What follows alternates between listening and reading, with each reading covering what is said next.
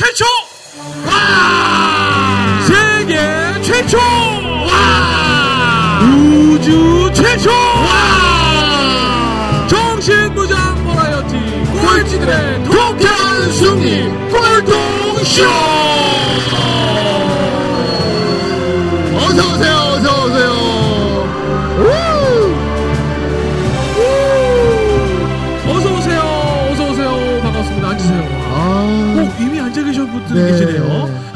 빠르세요, 빠르세요. 아, 반갑습니다. 오늘 또 꼴찌들의 네. 통쾌한 승리. 오늘 127회. 오늘 또 열심히 또, 어, 이끌어가고 있습니다. 또 열심히 또 이끌겠습니다. 대한민국에 하나밖에 없는 소통 테이너 오동철입니다. 반갑습니다. 네. 아, 반갑습니다. 아, 반갑습니다. 아, 어, 저는 욕으로 많은 사람을 치료하고 있습니다. 네, 세계에서 하나밖에 없는 욕 테라피스트. 총각네 이영석입니다. 반갑습니다. 와우! 와우! 어서오세요. 와우. 와. 반갑습니다. 자, 그리고 아. 오늘 2015년 마지막 녹화 날에 이렇게 또 우리 포스코 PNS 타워를 가득 메워주셨습니다. 우리 꼴통 챌린저 여러분 어서오세요. 어서오세요! 반갑습니다. 와우! 야 아니, 박수를 머리 위로 치신 분은요, 배우신 분들이에요. 진짜로요. 이분들은 기본적으로 유학파 출신이에요. 네. 왜냐면 외국에서만 이게 손 올리거든요. 그럼요. 네. 예, 국내에서 교육받으신 분들은 이게 안 돼요. 안 올려요, 이게. 대신 이제 박수도 안 치고 우울하신 분들 계세요. 맞아요. 이분들은 어, 저 동남아에서 수업하신 분들이에요. 그러니까. 예. 자, 하여튼 여러분들, 어, 하여튼 환호는 신나게 즐겁게 하는 거고, 음. 우리가 여기 즐기러 왔잖아요. 그쵸? 맞아요. 여기, 아니, 술- 음. 여기 지금 내가, 어, 분위기 망치러 오신 분 손 들어보세요. 네. 예. 나 무슨 없죠? 컬투쇼나 다른 쇼에서 왔다. 예. 난 스파이다. 예. 아니? 무슨 뭐, 뭐, 네. 뭐, 어. 그런 분안 계시잖아요. 네. 그렇죠. 다들 잘 되기 위해서 또 잔치 즐기시려고 오신 그럼요. 거니까. 웃어줘야지, 웃어줘야지. 네. 자, 아무튼 저희 또 꼴통쇼가 2015년 또 이렇게 마지막 예. 녹화 날 이렇게 또 뵙게 됐습니다. 또 2015년 한 해도 또 너무 또 행복했고요. 너무 감사했어요. 저희가 사실은 꼴통쇼를 2년 반째 단돈 10원도 받지 않고 저희가 사실 저희도 자원봉사하고 있는 네. 거거든요. 사실은 어, 저는 안 그렇지만 종철 씨는 이 시간에 다른 곳에서 강연을 하면 엄청난 돈을 받지만 그거보다 더 중요한 건 내가 어, 돈하고 관계없이 즐길 수 있는 일을 택해서 하신 거고 저도 마찬가지예요. 네. 그러니까 여러분들도 오셔서 같이 즐겨주셔야 되는 거예요. 어, 저는 재능 기부라는 말보다 요즘 재능 투자라는 말 되게 많이 네. 어. 쓰거든요. 어, 왜냐면 여러분들 일방적인 건 없는 것 같아요. 이렇게 재능을 투자하니까 나중에는 그 투자에 대해서 또 내가 얻어오는 게 있습니다. 그래서 오늘 여러분들은 또 박수와 함성과 또 오늘 멋진 리액션이라는 재능을 네. 그럼요. 투자하러 오셨고 그거에 해당하는 또 선물도 받으신 분들도 있고 또 앞으로 받으실 분들도 있으니까. 네, 그러니까 그렇게 생각하시면서 다시 한번 여러분들 재능을 보여주세요. 와우! 우! 네, 아, 네. 자, 우리 또 꼴통쇼, 우리 또 올 한 해도 이분들이 있었기 때문에 저희가 또 이렇게 든든하게 네. 맞아요. 약속, 여러분들과 약속 지키면서 한 달에 어, 두 번씩 꼬박꼬박 이렇게 한 번도 빠짐없이 이렇게 녹화를 해왔습니다. 주식회사 4시 33분. 네. 뭐 특히- 하는 회사인지 잘 네. 모르시는 분들 계세요. 네. 어떤 회사죠? 우리 모바일 게임 publishing으로는 이제 세계 최. 최고를 가- 달리고 네. 있는 정말 크게 성장하고 있는 정말 게임 회사입니다. 어, 게임을 또 이렇게 어, 출시하고 있는 네. publishing하는 그런 회사입니다. 특히 어, 아까 우리 전회 녹화할 때 말씀드렸습니다. 우리 권준모, 권준모 의장님. 의장께서 진짜 4시 33분을 또 이끌어가면서 또 이렇게 네. 대한민국의 건전한 게임 문화 만들어가고 있습니다. 얼마 전에 저희가 이제 같이 종철 씨랑 그 관점 디자이너 박용후 네. 대표님 뵀는데 어 저에게 그런 말씀하시더라고요. 다시 태어나면 나는 권준모 의장님으로 태어나고 싶다. 사실 그게 쉬운 말 아니잖아요. 내가 네. 누구로 태어나고 싶다. 야. 근데 그건 그 속에 어떤 게 있냐면 정말 이게 어, 경제적 부를 이룬 사람들이 되게 많지만 네. 그 부를 이룬 만큼 그렇게 멋있게 사는 분이 또 많긴 맞아요. 하지만 그 중에 대표적인 인물이 바로 권준모 의장님이 아닌가 저는 생각합니다. 어, 저 요즘 저도 이제 돈 좀 벌어보려고 네. 돈에 대한 공부 많이 하는데요. 저 돈에 대한 어떤 철학을 멋진 분이 갖고 계신 분이 해주신 네. 얘기 중에 이 얘기가 있더라고요. 네. 예를 들어서 지금 내가 돈을 네. 나- 나만 알고 네. 정말 막 나를 위해서만 써요. 네. 그럼 이분들은 항상 하는 말이 나중에 내가 돈을 많이 벌면 나는 베풀면서 살 거야 이런 얘기 한다 그러잖아요. 네. 근데 이런 분들이 돈을 더 많이 벌잖아요. 그러면 그 더 많은 돈을 아끼기 위해서 더 쫌생이로 산대요. 어. 근데 지금 내가 돈은 많이 없는데 지금부터 막 조금이라도 사람들하고 나누려고 하시는 분들 있죠. 이분들은 나중에 돈 벌면 어떻게 되는지 아세요? 더 많이 나. 더 많이 나누고 어. 사람들하고 더 많이 베풀면서 산대요. 네. 그래서 지금 여러분들이 그 돈이라는 개념을 생각하는 그게 여러분이 나중에 부자가 되셔도 똑같이 작용하는 거래요. 어. 박수 한번 주세요. 아셨죠? 어. 네. 어떻게 사실지는 여러분들이 선택하시는 겁니다. 자, 그리고 또 우리 러쉬에서. 러쉬. 아, 러쉬에서 어. 우리 또 얼마 전에 저질렀죠 저희가. 명동점. 네. 야, 그 저희 매장 명동 새로 때. 오픈해서 갔는데 네. 오, 정말 거기가 아시아 top 매출이라. top 매장입니다. 네. 전 세계에서 그러니까 옥스포트급으로 이 오픈을 해주는 매장이 없어요. 그러니까 전 품목이 다 들어가는 네. 그렇죠. 겁니다. 근데 이 한국에서 그게 매장이 열린 겁니다. 그 정도로 러시코리아의 대표께서 정말 세계에서도 우리 정말 이 멋진 그 사업력으로 경영 능력으로 지금 발전시키고 있다는 거죠. 너씨 대표님도 너무 멋진 게. 뭐냐면 만나자마자 네. 어, 제가 꼴통쇼를 위해서 도울 일이 없겠습니까? 하더니 그 자리에서 바로 3천만 원. 줬어요. 저희 또 이렇게 그 같이 자리에서 1분 만에 3천만 원. 딱! 그러더니 제가 도울 건 없고 이렇게 도왔으면 좋겠습니다. 아, 그게 사실은 쉽지 않은 거예요. 네. 왜냐면 우리가 3천만 원 있는 사람한테 3천만 원 전재산이지만 어, 100억 있는 사람한테 3천만 원 더 큰 돈이에요. 맞습니다. 근데 그걸 선뜻 내놓는다. 그거는 사실은 종철 씨가 좀 전에 얘기한 것처럼 내가 가지지 못했을 때부터 남한테 베풀지 못하면 절대 가져도 베풀지 없는 것 같아요. 맞습니다. 네. 자, 러시 꼭 많이 이용해 주시고요. 그 다음에 준오 헤어에서 저희 또 제작비 후원을 해주고 계십니다. 저희 헤어 스타일 어떠세요? 준오 헤어입니다. 네, 저희 준오 준오에서만 염색하고 잘라요. 네. 네. 하여튼 어, 머리는 준오예요. 머리는 네. 준오입니다. 그거 아세요? 사람의 인상의 80%는 헤어가 헤어. 헤어에서. 옵니다. 네. 네. 그러니까 머리를 예쁘게 하셔야 돼요. 아셨죠? 네. 자, 즉시 반드시 될 때까지 와우! 우! 어? 자, 이제 오늘 127회 꼴통 네. 마스터를 이제 기쁜 마음으로 소개하겠습니다. 오. 아, 저 이분 모시려고요. 네. 아, 진짜 노력 많이 했습니다. 장난 아니에요. 장난 아니에요. 정말 어렵게 모셨습니다. 그 이분의 블로그를 제가 가보니까요. 네. 이제 곧 네. 1억 명이 방문하게 되는 와우. 되더라고요. 네. 그렇죠? 제가 보니까 9,900만 명 예. 되는 것 같은데. 자, 하여튼 요리 연구가로서 또 멋진 활동하고 계시고요. 또 그 밖에 또 오늘 아주 많은 이야기를 소개해 주실 겁니다. 우리 문성실 마스터 여러분 그 박수로 맞아주세요. 문성실! 문성실! 문성실! 문성실. 어서 오세요. 반갑습니다. 아, 반갑습니다. 어서 오세요. 어서 오세요. 안녕하세요. 집밥 요리 연구가 문성실입니다. 와우! 와. 야, 집밥 요리 연구가. 네, 집밥 요새 대세죠. 예, 예. 우리가 집밥을 요리하는 분은 백종원 씨가 있다면 그를 연구하시는 분이 문성실 씨가 있습니다. 박수 한번 주세요! 와우! 와우. 일단 오신 소감 한 말씀 좀. 물론 저기 관객으로도 되게 많이 오셨었어요. 맞아요, 맞아요. 네.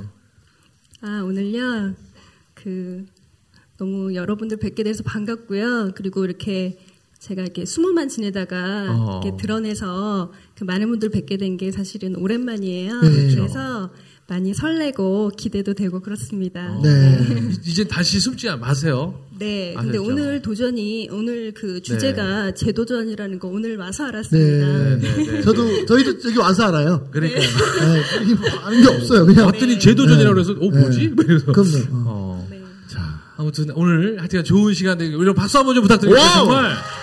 네. 용기 많이 내주셨어요. 네. 네. 자, 그러면 나에게 재도전이라는 어떤 의미인가? 그러니까. 아, 제 도전요. 어, 사실 앞서 나오신 이문주 대표. 네. 네, 이문주 대표님하고 그 다음에 뒤에 나오실 윤서정 대표님 전부 다 저랑 띠동갑이세요. 근데 저는 그 나이 때 그 블로그를 아. 블로그를 이제 세상과 소통하고 싶어서 저를 보여주고 싶어서 시작을 한 때가 네. 바로 이제 29살 때부터 시작을 아, 했어요. 29. 예. 네, 블로그를 요리가 주제인 블로그를 12년 동안 쉬지 않고 꾸준히 운영을 하면서 어, 요리를 2,500여 가지를 이렇게 쉬지 않고 꾸준히 올렸거든요. 매일 매일. 네. 주말에는 쉬고, 네. 주말에 좀 쉬어야 되겠어서, 예, 그렇게 쉬지 않고 12년 동안 하고 나니까 그것들이 요리책으로 엮어져요. 예. 그래서 요리책도 7권 정도 와. 되고요. 어, 베스트셀러도 또, 많이 되고 아, 그 예. 요리계에서는 뭐 네. 그러면 내 블로그를 통해서 전달하고 싶은 정말 이게 요리다. 네. 그건 어떤 메시지를 전달하고 싶은 거예요? 어, 그 사실 요리 만들어 드시는 분들이 별로 없어요 요새. 네네. 그리고 우리나라처럼 외식 문화 발달하고 또 배달 문화 발달한 나라 나라라 오히려 이렇게 잘 해, 해, 서 드시는 분들이 없으신데 네. 저는 그 요리 자체가 뭔가 성취감을 줘야 된다고 생각을 하거든요. 성취감을 주려면 요리가 쉬워야 돼요. 예. 그래서 저의 요리의 주제는 심플 레시피예요. 아, 네. 그 제 요리를 보면 예. 아 이렇게 따라 만들어 먹어보면 예. 되겠구나 하는 어떤 성취욕을 발- 불러일으키는 그런 성취감을 주는. 네. 그래서 그 복잡한 요리는 안 올리고요. 주로 주, 음, 그 식재료가 하나 아니면 두 개 정도 있고 양념만 있으면 그 근사한 요리가 되는 그 집밥 말 그대로 와. 그런 요리들을 그 계속해서 연구하고 어, 올리게 됐어요. 그러면 음. 네. 사실 왜 그런 말도 있으잖아요. 가르치면서 배운다는 말. 네. 내가 매일 올리려고 하니까 네. 내가 새로운 것도 만들어 계속 만들어내실 거 네, 아니에요. 맞아요. 그 중에 이건 진짜 내가 만들었다면 너무 맛있다 이런 것도 있으실 것 같아요. 저는 어, 대만의 그 계란말이 네, 비빔밥 계란말이 볶음밥. 말고 아, 네. 계란 볶음밥 말고 아, 사실 아까 얘기하실 네. 때 그 달걀 그 볶음밥 네. 저도 진짜 맛있게 만들 수 있는데 네. 그렇게 그꼭 생각- 굳이 대만 가서 네. 네, 아니라 그렇죠. 분송실 블로그만 네, 와도 네, 네. 어. 네, 레시피 올려져 있어요. 네. 거- 검색해 보시면 네. 그 대파 볶음밥, 달걀 볶음밥 이렇게 검색하면 저희 웬만한 요리 다 나와요. 어. 네, 네. 아니 그럼 그 요리들에 대한 아이디어를 다 어디서 다 구하세요?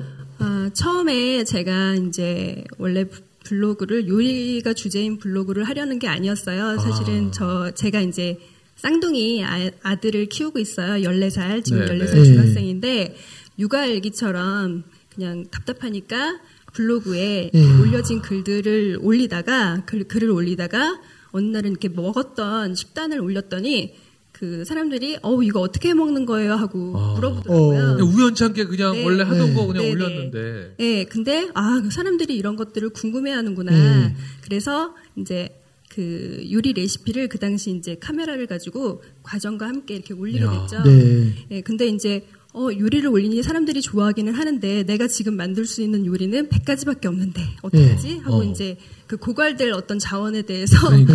네. 예, 좀 그 안타까워 하면서도 더 공부해야 되겠다는 생각이 들어서 어, 계속해서 그 요리 공부도 하면서 예. 그리고 뭐 그 어떤 잡지도 보고 잡지도 그다음에 보고. 방송 보고 메모해 가면서 그런 요리들을 갖다가 이렇게 연구했고요. 예.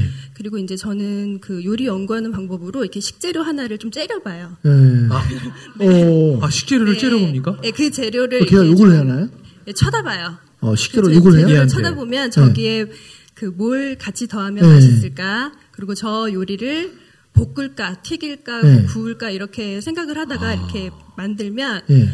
어, 그 조금의 변, 그 식재료가 주는 어떤 맛이 있거든요. 그래 거기에 양념만 더하고 어떤 요리법만 달리하면 예. 예, 그러면 최근에 가장 좀 오래 째려봤던 재료가 뭐였어요?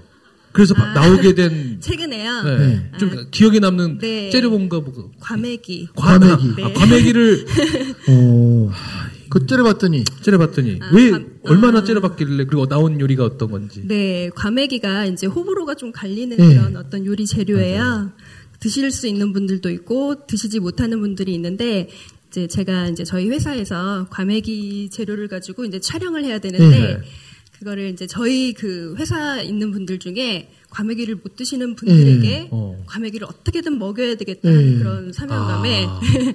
그래서 이제 과메기를 못 드시는 분들을 대상으로 먹을 수 있게 그 과메기 자체만 먹을 수 있는 것이 아니라 과메기를 일단 요리로 만들어 봤고요. 그 요리가 뭐였냐면 이제 과메기 조림, 구이, 그리고 과메기랑 사과랑 잘 맞을 것 같아서 같이 이렇게 묻혀봤는데요. 정말 못 드시던 분들이 다 드셨어요. 여기 증인도 계시고요. 묻혀요? 어떤 거랑? 사과. 사과. 네. 네. 어, 사과. 네, 제가- 째려보니까 나오더라고요. 요리 관련해서 이제 저도 잠깐 제가 이제 야채 장사를 21살 때부터 시작했잖아요. 네. 그 제가 뭐 알겠어요?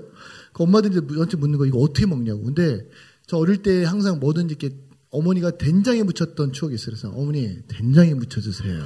과일을 뭐든지 다 야채를? 된장에. 예. 야채를 어머니 살짝 데쳐서 된장에 묻히세요. 그러니까 이제 사실 말도 안 되는 거예요. 근데 엄마들이 야 맛있더라 야 이렇게 된 거예요. 그 어느 날 이제 제가 풋고추가 싸서 풋고추를 많이 파는데 야 이건 다 어떻게 먹어? 어머니 썰어서 된장에 묻히세요. 근데 그게 요즘에 식당 가면 최고의 요리잖아요. 그러니까 밑반찬으로 나오잖아요. 네, 그거 제가 17년 전에 그냥 어머니 된장에 묻히세요. 그래서 뭐든지 많이 팔 땐 다 된장에 묻히라 그랬거든요. 근데 어. 그러니까 요리라는 게 있잖아요. 우리가 기존의 틀을 깨뜨리지 않으면 새로운 메뉴가 나올 수 없는 것 같아요. 맞아요. 네. 그래서 자, 즉시 반드시 될 때까지 와우! 와우! 야. 어. 그러면 음. 네, 과메기 이제 성공하셨고 그럼 전체를 통틀어서 야 난 이건 진짜 내가 생각해도 내가 찾아냈지만 너무 맛있다는 음식은 세 가지만 좀 알려주세요. 세 가지요. 네. 어, 가장 식단에 많이 내는 네. 된장찌개. 역시 된장. 된장찌개가 어떤 차별화가 있나요? 네? 된장찌개가 차별화가. 어떤 차별화? 다른 어떤 차별화요? 나는 일단 된장이 참 맛있어야 되고요. 일단 된장이 맛있어요. 그렇다고 제가 된장을 직접 담는 건 아니에요. 네. 좋은 된장을 잘 선별해서 네.